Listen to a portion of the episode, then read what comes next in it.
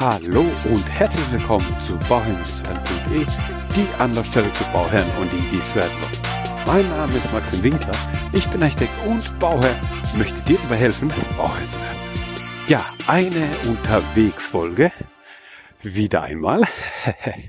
so ist es halt, wenn man kleine Kinder hat, Babys hat, die müssen halt an die Luft. Und wenn man dann an der Luft spazieren geht, dann nutzt man die Zeit im Wald, und kann eine Podcast-Folge aufnehmen. Ja, das möchte ich an dieser Stelle auch nochmal machen. Also es geht ähm, heute um das Thema, nicht auf diesen Stein können Sie bauen, sondern mit welchen Steinen können Sie bauen, ist die Fragestellung. Die Frage, die hat mich auch paar Mal erreicht. Also wenn du auch eine Frage hast an info at bauherr-werden.de, kannst du da gerne schreiben. Und diese Frage hat mich tatsächlich schon ein paar Mal erreicht und ich habe mir das auch auf meine Liste notiert, dass ich das Thema mal so richtig auseinandernehme technisch betrachtet. Aber ich bin da echt so zum Entschluss gekommen, dass es eigentlich, ja, gar nicht nötig ist, da einzutauchen und zu analysieren und zu schauen, welcher Stein denn besser ist. Ein roter gebrannter Ziegel, ein so ein typischer Porotonstein, ein äh, ja ein Bimsstein, ein Blockstein, ein Kalksandstein, ein was auch immer es gibt. Denn ich glaube, ich glaube, da fokussiert man sich einfach auf das, auf, auf, da, auf nicht das Wesentliche. Ich glaube, es ist viel entscheidender, als die Steinarten sich anzuschauen und unter die Lupe zu nehmen und die Wärme dem Koeffizienten sich anzuschauen und die und die Tragfähigkeit der jeweiligen Steine. Es ist ja mittlerweile so, dass die Bauindustrie schon so weit ist, dass wir da, dass da kein Wunsch offen bleibt. Ja, wir können also, egal für welchen Stein wir uns entscheiden, ähm, können wir uns diesen Stein in den verschiedensten Festigkeiten haben und in den verschiedensten ähm, Dämmkoeffizienten. Ja, das macht man einfach Luft. ja, genau so ist es, denn Luft ist, der, ist die beste Dämmung. Eingeschlossene Luft, das ist die beste Dämmung. Das sieht man bei der Vakuumdämmung. Da ist es nichts anderes wie Luft, die im Vakuum ist. Und das bildet dann eine Schutzschicht. Eine Dämmschicht, die ähm, ja uns das Ganze dann einen guten Dämmwert liefert. Er sitzt am Waldrand, fahren noch Autos. Auch hier fährt ein gerade gerade eins vorbei. Also, ähm, und da gibt es jetzt ja mittlerweile auch von den von Steinen verschiedene Arten und es gibt ja auch Steine, die haben einfach einen höheren Lochanteil, was einfach also was einfach die Stabilität mindert, beziehungsweise die Hand, das Handling mit dem Stein, wenn er dann fertig ist. Ja, ich meine, ich kenne das jetzt so von von äh, vom vom Gebrauch oder vom Bauen im Bestand, ja, oder im Bestandshaus, wenn du so eine Edungwand hast und dann hast du, willst du da mal was, also ich, ich spreche jetzt nicht von Markisen oder sonstigen Mitteln, die du befestigen willst, sondern so ein Sonnensegel. Ja, so ein Sonnensegel wird halt echt gespannt und wird auf Kraft ausgelegt, ja. Und da kommst du halt mit einem ganz normalen Dübel nicht mehr weit bei einem Etunghaus. Wenn das ein Poroton ist, kommst du schon weiter, ja.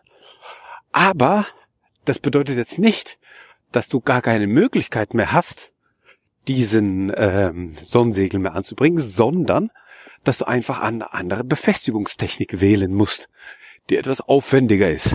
Okay? Also es bedeutet noch lange nicht, dass dadurch irgendwelche Nachteile entstehen würden, die nicht handelbar sind. Ja?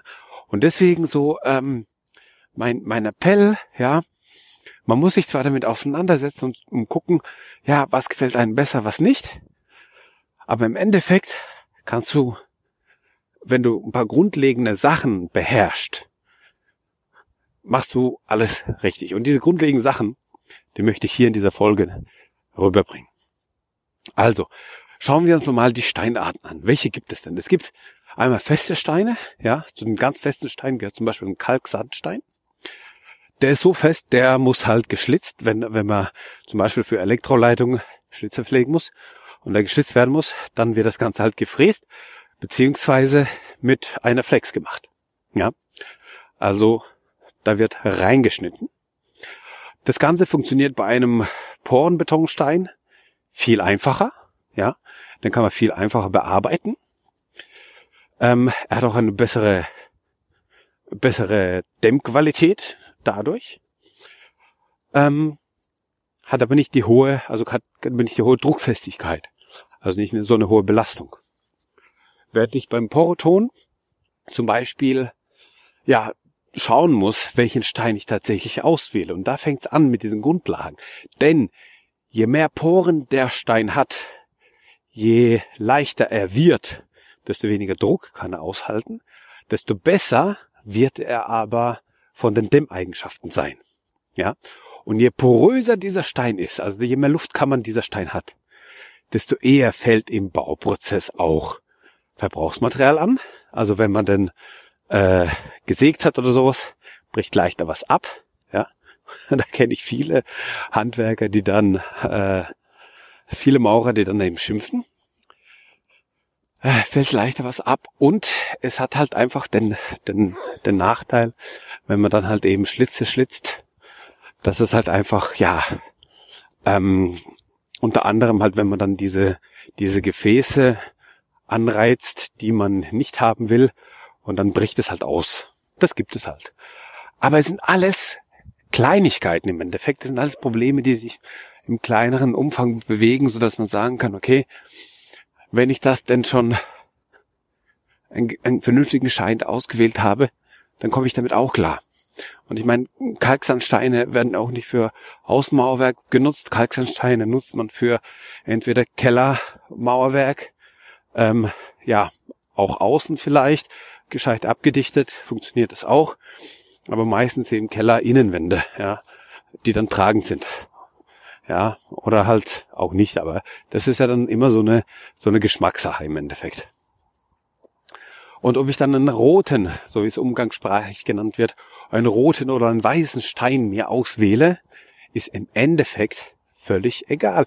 Wenn ich die Grundprinzipien beherrsche, denn ich darf einen, nicht einen zu schweren Stein nehmen, also dessen Druckbelastung dafür ausgelegt ist, dass er einfach nur stabil ist, weil er hat einen schlechten Wärmekoeffizient. Und ich darf einen nicht zu luftporigen Stein nehmen. Da, es gibt ja auch dann Steine, die sind dann in den Poren mit Wärmedämmung, ähm, Mineralwolle ausgefüllt. Ja, Mineralwolle finde ich ja super, aber ähm, im Stein ist es vielleicht die falsche Kombination. Ja, und deswegen da vielleicht nicht den leichtesten Stein nehmen, der die beste Dämmeigenschaft hat, sondern, das ist meine Meinung, meine persönliche Meinung, ich wähle mir lieber einen Stein irgendwo dazwischen aus, vielleicht eher in dem Drittel, der sich eher in dem, näher zu dem Drittel bewegt, von den besseren Dämmeigenschaften und habe, bevor ich mir einen ganz festen Stein auswähle, und der ist dann von mir aus 20 Zentimeter stark. Und ich pack mir nochmal 20 Zentimeter an Dämmung drauf. Dann wähle ich von vornherein lieber einen Stein, der ist 50 Zentimeter stark. Ja. Und hat die gleiche Dämmeigenschaft. Und das, das ist ein ganz einfaches Rechenspiel. Da kommt jeder gut aus, sich das mal zu überlegen oder zu berechnen. Denn ähm, wenn ich ähm, die 50 Zentimeter Variante nehme, bleiben wir bei dem Beispiel. Wenn ich mir die 50 Zentimeter Variante nehme, und das ist jetzt völlig egal, welcher Stein das ist, ob er weiß ist oder rot ist oder blau oder wie auch immer, wenn ich mir einen 50 Zentimeter Stein nehme und eine monolithische Wand habe, das heißt, ich habe dann die Wand aus einem Material und diese Wand ist außen verputzt, ja, dann überlebt diese Wand deutlich, und zwar deutlich länger als eine Wand, die 20 Zentimeter stark ist und die nochmal 20 oder 30 Zentimeter Dämmung drauf bekommt. Denn, was ist denn das große Problem? Das große Problem oder das größte Problem, was ich dabei habe, ist eigentlich die Dämmung, die da drauf kommt, die aus Polysterol zum Beispiel ist, also aus synthetisch hergestellten Dämmstoffen, nicht natürlichen Dämmstoffen. Damit habe ich einfach ein Problem, weil damit schaffen wir uns für die Zukunft die Probleme. Wir haben zwar jetzt vielleicht im, im Bau weniger Probleme, wobei es dann genug Alternativen gibt, ja, die man heranziehen kann, die preislich sehr ähnlich sind und von den Dämmeigenschaften vielleicht auch.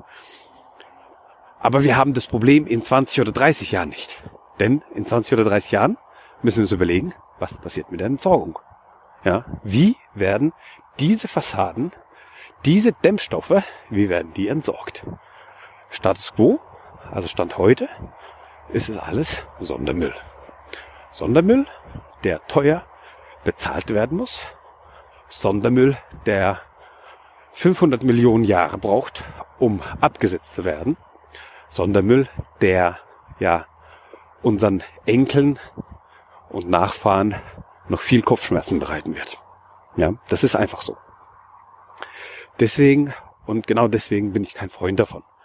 Denn ich betrachte ein Haus nicht für die nächsten 20, 30 Jahre, sondern ich betrachte das Haus für die nächsten 50, 60, 70 Jahre. Denn ein Lebenszyklus von einem Haus, und das darf man halt nicht vergessen, ein Lebenszyklus, der dauert ungefähr 30 Jahre an. Ja? Denn 30 Jahre wird das Haus bewohnt und nach 30 Jahren ist das Haus, ja so 30 bis 40 Jahre, nach 30 bis 40 Jahren ist das Haus eigentlich so weit, dass man es wieder in, in, in, ähm, in die Bearbeitung nehmen darf. Ja, das heißt, da kann man wieder was angepasst werden. Es werden Elektrosachen angepasst werden müssen. Es werden die, Dämm, die Dämmeigenschaften vielleicht angepasst werden müssen. Die Fenster müssen ausgetauscht werden, etc. etc. Das Dach ist vielleicht schon hinfällig. Also nach 30, 40 Jahren sind wir so weit, dass wir dann uns überlegen müssen, wie haben wir vor 30, 40 Jahren gebaut, welche, welche, welche Stoffe, welche Baustoffe müssen entsorgt werden, wie müssen diese Baustoffe entsorgt werden und ähm, was passiert damit? Ja, was passiert damit? Denn man muss es einfach auf den aktuellen Stand bringen. Und dieser Lebenszyklus, die Lebenszyklusbetrachtung, die betrachtet nicht nur den Status quo, also so wie ich es baue, das interessiert mich, sondern die betrachtet aus das die Folgekosten, die dadurch entstehen. Und die betrachtet auch die Entsorgungskosten, die nach einem Lebenszyklus entstehen und was damit passiert. Und das alles eingewertet, und das ist dann wirklich das Spannende, das alles eingewertet bedeutet, dass man zwar bei den ähm, beim Einkaufspreis oder bei, bei dem, beim, beim Bau relativ viel zahlen muss, aber nach 10, 15, 20 Jahren die Materialien immer noch halten. Während wenn ich mich auf einfache, nicht hochwertige Baustoffe konzentriere und die verwende, ich nach 15, 20 Jahren die ersten großen Probleme habe und es wieder neu machen muss. Und das ist dann die Betrachtung, die man zum Beispiel dann auch, und jetzt weiche ich ein bisschen ab, ich weiß, ähm, die man dann auch zum Beispiel beim Böden ganz oft hat, ja. Ja, ich kann mir auch ein Laminat ins äh, Haus legen. Da zahle ich ja nur die, zahle ich ja nur, zahle ich ein Drittel weniger, ja. Das ist ja oft nur ein Drittel weniger, weil man dann sich ja auch einen hochwertigen Laminat gönnt. Aber es, es bleibt ein Laminat. Ja. Und selbst wenn da drauf steht, 25 Jahre Garantie oder sonstiges, es ist und bleibt ein Laminatboden, der einfach nach 15 bis 20 Jahren einfach Probleme bekommt, wenn nicht schon früher. Weil die Tatsache einfach so ist, dass es gepresstes Holz ist, zusammengeleimmtes Holz und obendrauf eine Kunststoffschicht, eine Kunststoffdekorschicht draufgeklebt ist, also Plastik draufgeklebt ist und gut ist. Und auch wenn dieser Kunststoff, dieser Plastik, auch wenn der hübsch ausschaut oder wie Holz ausschaut, ist es trotzdem kein Holz. Und das merken die Füße, denn beim, ja, die Stoffe geben ja auch was ab, ja, das merkt, das merkt man auch an den Füßen. Ein Laminat wird sich nie nie, nie, nie so anfühlen können wie ein echter Parkett. Und wird nie diese Haptigkeit und diese Schönheit eines Parketts haben. Ja. Ist einfach so. Und dann ist der Laminat ein Drittel günstiger. Und dann kauft man den ein und dann verbaut man den und nach 15 Jahren merkt man, oh, Mist, war vielleicht doch nichts, müssen wir neu machen. Und dann der Aufwand, dann im Bestand, alle Möbel raus, Boden raus, neuer Boden rein, vermutlich wieder der gleiche Laminat, nur einfach aktueller. Ist dann dreimal so teuer, wie wenn man von vornherein einfach einen gescheiten Parkett nimmt.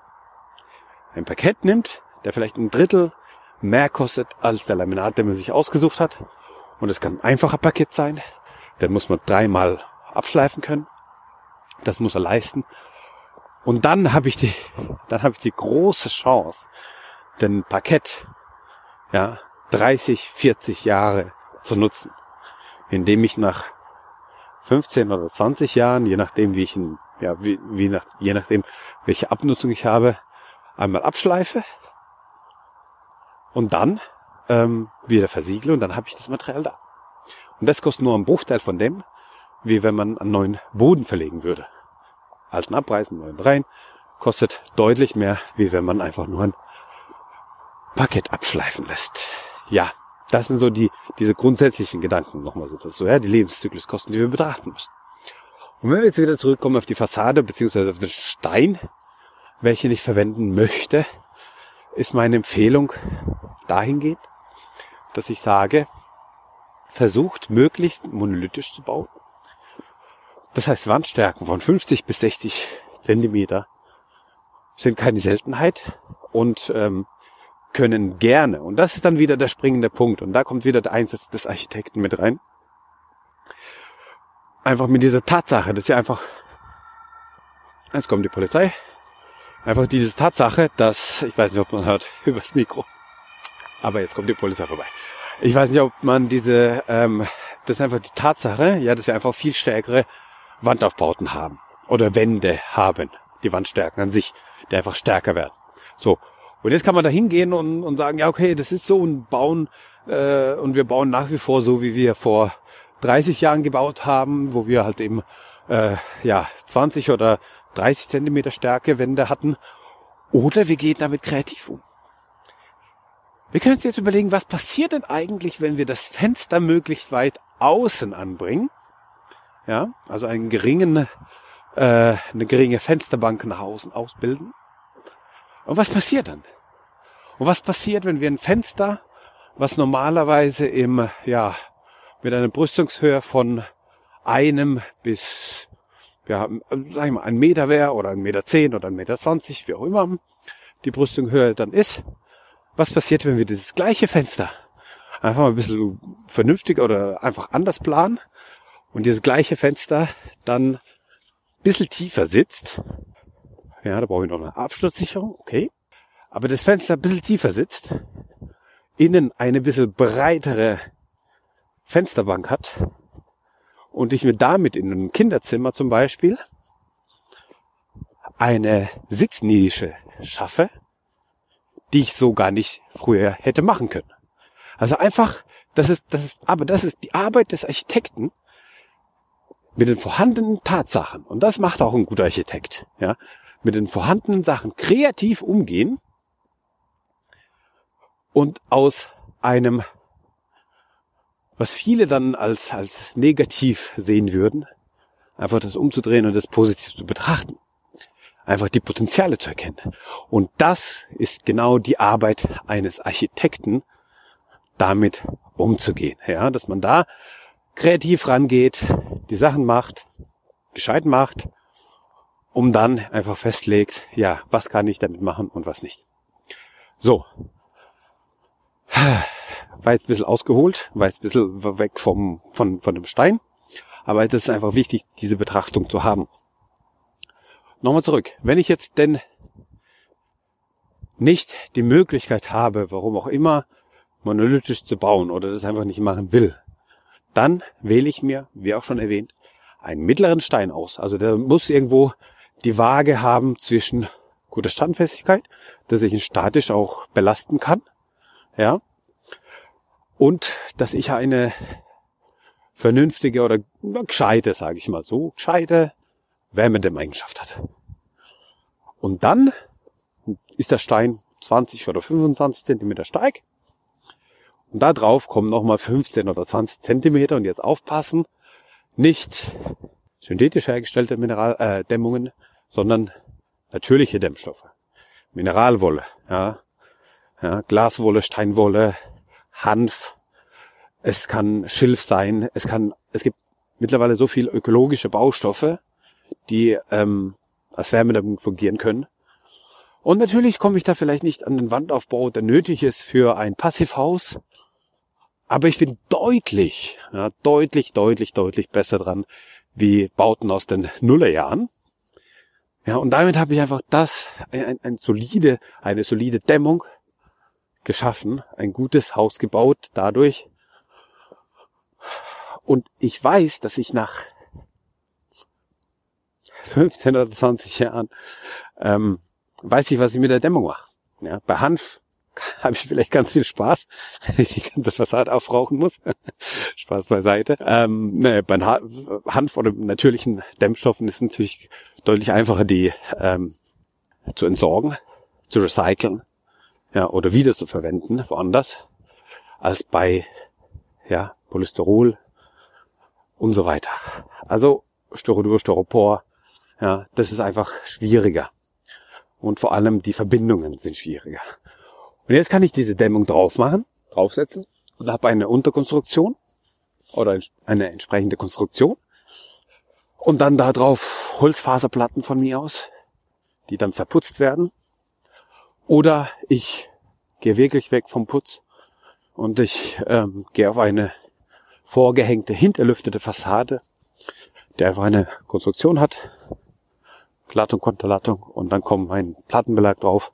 Das kann Faserzement sein, das kann Holz sein, das kann ähm, alles Mögliche sein, was dann ja gern natürlich ist. Ja, oder es kann auch zum Beispiel ein Sichtbetonwand sein. Ist ja auch schön. Das äh, unterschätzen viele Bauherren, dass eine Sichtbetonwand außen sehr schön kann. Aber das ist sehr schön sein kann. Aber das ist, glaube ich, ein anderes Thema. Ein ganz, ganz anderes Thema. Weil ich denke einfach, dass hier die Bauherren äh, sensibler dafür gemacht werden dürfen, sich auch mal mit den Materialien auseinanderzusetzen und nicht nur das zu nehmen, was wir schon seit 30 Jahren nehmen, sondern auch mal über den Tellerrand schauen und zu sagen, okay, was kann ich denn noch verwenden?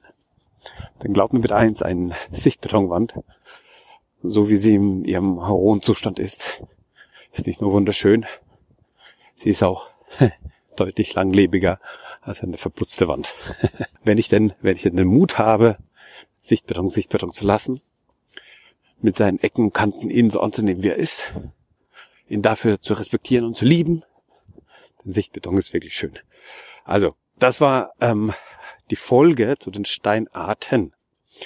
Und ich glaube, und das ist ja auch mein Ziel vom Podcast, ich glaube, ähm, da habe ich lange die Gedanken gemacht, wie soll ich in dieses Thema behandeln oder dieses Thema einsteigen. Und ich glaube, das ist genau der Punkt oder der, der, der Ansatz, den ich habe, dass ich das Ganze eher global betrachten möchte und gar nicht so tief in diese ganzen Thematiken einsteigen möchte mit Vergleiche, wo ist der WEM mit dem Koeffizient um äh, 0,1 besser als äh, woanders, ja, äh, das ist ja wiederum, das ist die Baubranche, die, die, es kommt immer wieder neue Produkte ein auf, auf den Markt. Und es, es geht eigentlich in meinen Augen, in meinen Augen geht es dann einfach darum, mit den vorhandenen Produkten gut umgehen zu können. Und ähm, ja, sich die, sich die Baustoffe, die vielleicht woanders verwendet wurden, für andere Sachen zu verwenden. Baustoffe, die für das Dach verwendet wurden, vielleicht auch für die Fassade zu verwenden oder andersrum.